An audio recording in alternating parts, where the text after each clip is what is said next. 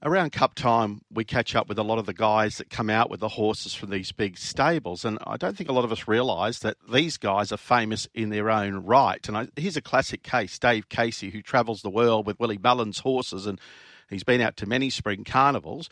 I was just looking at his CV, and he's a bit of an icon in Ireland. A, a, wonderful jumps rider who retired, of course, back in 2015. Wrote a lot of winners for Willie Mullins, who he's worked for for some period of time, and he's been good enough to join us. Good evening, Dave.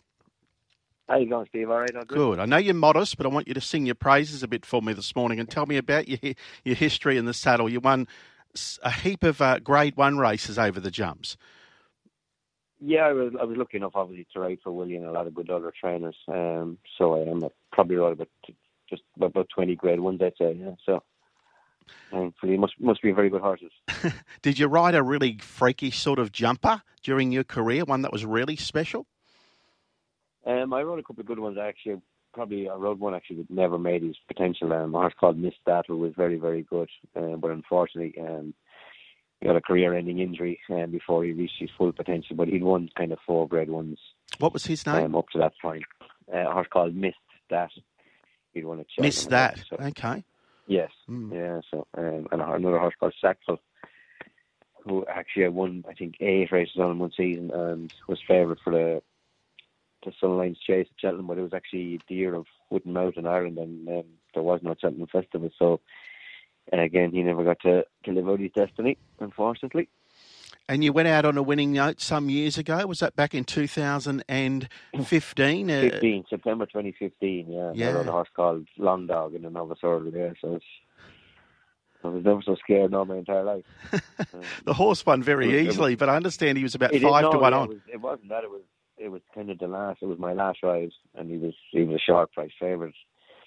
Um, and then basically there was I think there was only five runners or something, and for whatever reason I ended up on my side of the wear them all on my own, and I just started to think about it. You know, like it was the last time I was ever going to do this.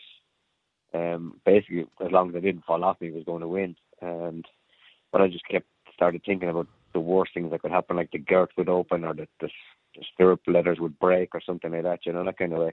Because he'd be a brilliant jumper as, as well. It wasn't if he was going to necessarily fall like that. And um, basically, I just started to shoot myself, you know, um, thinking what what could go wrong, and and, and there'd be absolutely no chance ever again to, to rectify it. But thankfully, um, thankfully, once I got up on the horse's back and um, just forgot all about it, and it was all was good. And you were given a, guard of honour by the, the, your colleagues there when you came back to scale that particular day.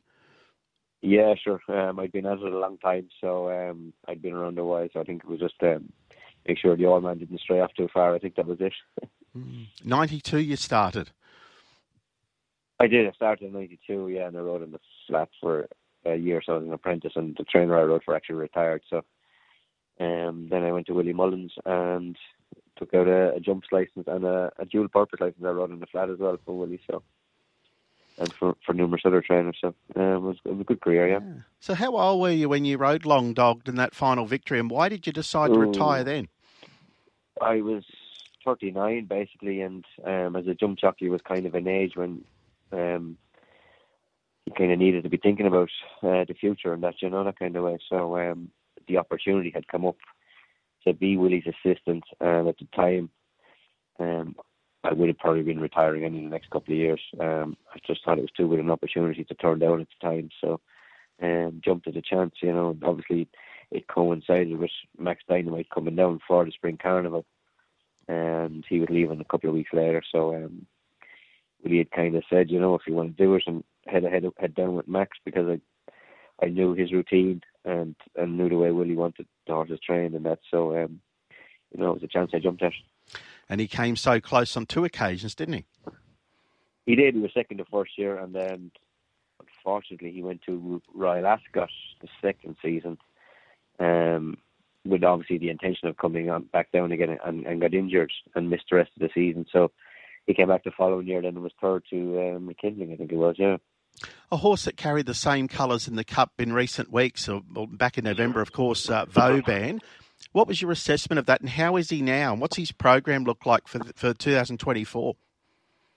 Um, well, obviously everything seemed to be going well, but um, we were happy with what he was, the work he was doing, and, and, and the progress he was making while down there. But um, obviously on the day it didn't happen. Whether it was the heat or what, or uh, we're not really sure. Nothing, nothing came to light, you know. So, um, but it was a very hot day. Maybe that was something to do with it.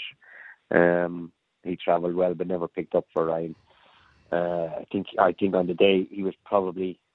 It looked like horses that were on the pace suffered plenty. Um, it looked like he needed to be coming from off the pace, but at the same time, I think that should have only made him probably finish at worst about fifth, sixth at that. You know, that kind of. I think he was, he was generally disappointing. So uh, we didn't put our finger on anything, so we just gave him a long break, and he he's he hasn't done anything since he came home, and he might be due to come back in maybe in the next um, couple of weeks, and we might have a look at running him maybe before the season's out over jumps. Um, with the eye of going back and maybe try Alaska for the Ascot Cup and, and possibly Australia again then next season. All right, so 4,000 metres, of course, the Ascot Gold Cup, and he's been over the, he won a hurdle race, didn't he, over 4,600 metres?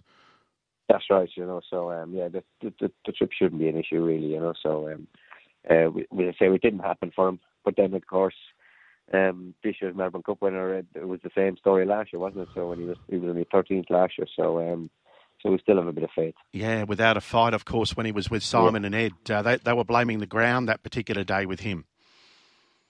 Yeah, I mean, I don't think we're going to blame the ground. Um, I think it wasn't the ground; it just didn't happen on the day for whatever reason. So um, see if we can rectify it again. Dave, just with Absurde, who I thought was very brave in the Melbourne Cup, given he over raced, went a bit keenly, and he was still there, and he just said a lot of those on paced horses got run over. But he went around um, a couple well, yesterday, our time, uh, Absurde in, in novice hurdle race. Yeah, he wouldn't have enjoyed it yesterday. Um, it was really wet, wasn't it? Was it? Absolutely, it was absolutely torrential rain. The ground was an absolute quagmire. Um, it, it, yeah, a horse like him um, that that needs kind of thing that likes the sun on his back and he likes a bit of dry ground. It, it definitely wouldn't have suited him. So um, I'd, I'd be putting a line for that run yesterday for him. But he pulled up okay.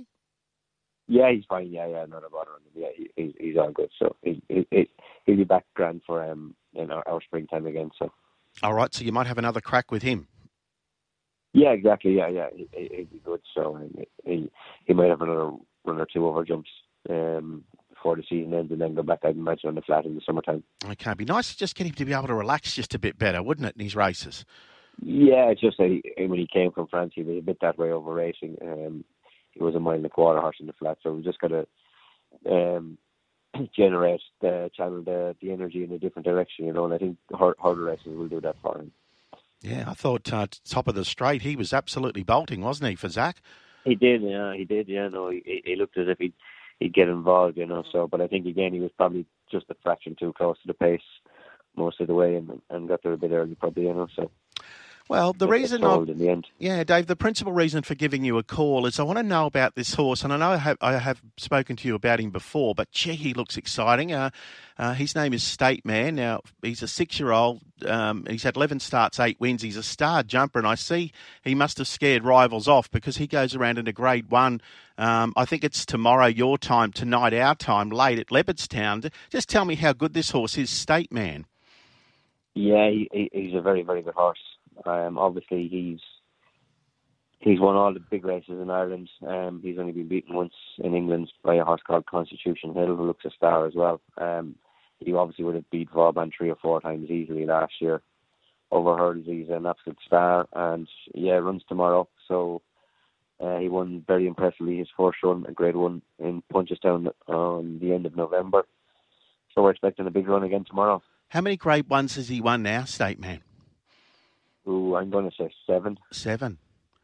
Yeah, and his last start was only a small field. He, he camped up second, didn't he, in second position, and took the lead just prior to the last jump and raced away. Exactly. Yeah, I know. Um, so he can he can do it either way. He can race in the front or, or take a lead. So um, it, it doesn't really bother him. But he is a very very good horse a lot of our Australian listeners, um, just to explain how good these these Irish jumpers are that winning these Grade Ones. I mean, a lot of our jumpers here are just sort of one pace conveyances, but this horse has actually got a turn of acceleration, hasn't he? Uh, this this jumper state man. Yeah, I I think um, as I say, we breeze um, to, to, to jump and buy good flat horses to go jumping as well. Whereas maybe in Australia, it might be kind of the opposite way around. If, if they don't make the grade on the flat, um, maybe they go back over hurdles. I think that might be sort of the case, and that might be the differences. Whereas we buy the likes of State Man and, and say Vauban, Vauban was over 100 rated. He's a listed flat winner when we bought him to go jumping, you know. So um, obviously, it's a much, jumping is a much bigger game over in this side of the world. So um, that that's the type of horse we like to buy, um, that can do dual purpose racing. And if they don't very make the very very top grade over hurdles, then they can go back running on the flat again. Like um, it's like Bob and Absurde, Max Dynamite the same. So with State Man, as I said, he's got three rivals. I'm looking at some of the early markets. He's about a dollar fifty, uh, two to one on in the old language. Uh, what sort of weights he got? Is it is like a set weights race? Is it this Matheson hurdle? Yeah, it'll be eleven stone ten. I'm not exactly sure what that is in kilograms. It but, might be about um, seventy five kilograms. Yeah, something like that. Yeah, it'll be level weight. Yeah, so um, he will be able, able to carry weight. Where would a horse like him, just say you read him in the Melbourne Cup, where do you think he would, how, how would he go? Um, well, I think he, he could be competitive, yeah. When you when you go back to the likes of uh, Vintage Crop, um, horses like that, you know, Vintage Crop is, he actually never made it to the top grade over jumps. Vintage Crop, he wasn't good enough. Um, but, and some horses like that, maybe they just don't take to jumping as well, you know, but, um, but he was a very, very good fat horse as well, so, uh, you, you actually need you need a proper good horse to, to, to make it to the top over jumps. So would Willie ever consider it? Uh, I don't think so with State Man. He's probably too far down the line jumping wise. Okay. And maybe to go back and, and prove that he is at the moment like he's the second best hurdler in Ireland, England, and France. You know, so um, I'd say at this stage he's probably too far down the line. All right, well, I'll be watching this race, as I said, late tonight, our time. And what about the other horse you mentioned? Um, when's he going to run again? This Constitution Hill you're talking about. I'm keen to watch him now. He he he won on last Tuesday our time, which might have been Tuesday night your time. Um, and he probably won't run now again now for another month. I'd imagine the end of January, early February. A race called the International Hurdle in England. So that that'll be his next start, I would imagine. But he, he yeah, he won he won pretty easy. Um, the other day it was he, he would have been racing against an inferior field, but uh, it was still just it was it was he was pretty impressive. In your opinion, Dave, and you're qualified to comment, what makes an outstanding jumping horse? Like what what do you look for? He's got to have a, a little bit of size, a bit of strong bone. Um, he can have a good lung capacity. It's, it's a huge help, you know. Um, big heart. Um, he's, he's got to be tough, you know, and brave. So he has not easily flinched. Okay. Well, it's quite late there, and we appreciate your time. I was just going through some of the things that you'd like this morning. They did a story on you in the Irish Examiner. It says that you eat lots of fish. Yeah. Yeah, I do. I like fish. Yeah, I like fish. and like broccoli. What's wrong with you? Sorry, that. It says you like broccoli. I'm not sure about that. it says your guiltiest pleasure is you've got a bit of a sweet tooth. Oh well, very much so. Yeah, yeah. Your favourite smell is freshly baked bread? Yeah, I like bread. Yeah, freshly baked, good smell. Yeah. Yeah, and it says, "When did you last cry?" In this article, I'm not sure exactly when it was printed, but it said when you were, your daughter was born. And when my first daughter was born, actually, that's a while ago now. Yeah. Yeah. So, uh, I did. I cried when the second one was born as well. So. Yeah. I think that's but the only twice I've cried in the last ten years. and it said, "What trait do you least like about yourself?" It said you can be grumpy in the morning. Yeah, I'm not. I'm not a huge morning person though. So I'm the opposite. an hour before. yeah, no, it takes me about an hour before. I, I That's why I'm texting going. you at probably eight or nine your your time, and it's it's three or four here in Australia. Look, it's lovely to talk to you. I'm glad that Absurde's okay, and he'll push on, and we'll watch this state man. Hey, on the weekend, hopefully make a mess of them here in this Grade One hurdle. With a bit of luck, with a bit of luck, Steve. Hopefully, yep. Thanks, Dave. Cheers, man. Talk to you soon. Dave Casey joining us from Ireland. Uh, but State Man, yes, 11 starts, 8 wins, 2 placings. He's by Dr. Dino, which uh, that might mean much to you. I'm just, it doesn't mean much to me, but I'm just going to have a look at his form, uh, uh how many starts he actually had. Uh, Dr. Dino. Um, he had how many runs? Can't seem to find his uh, his form, but no doubt it was a very good horse. But anyway, Dr. Dino, he was a, is he a jumper himself? Uh, I think he came, may have came from, uh, may have uh, been a French uh, galloper by uh, uh, Muhtathir, Dr. Dino. But anyway, we can look into his form a little bit more when I get some more information.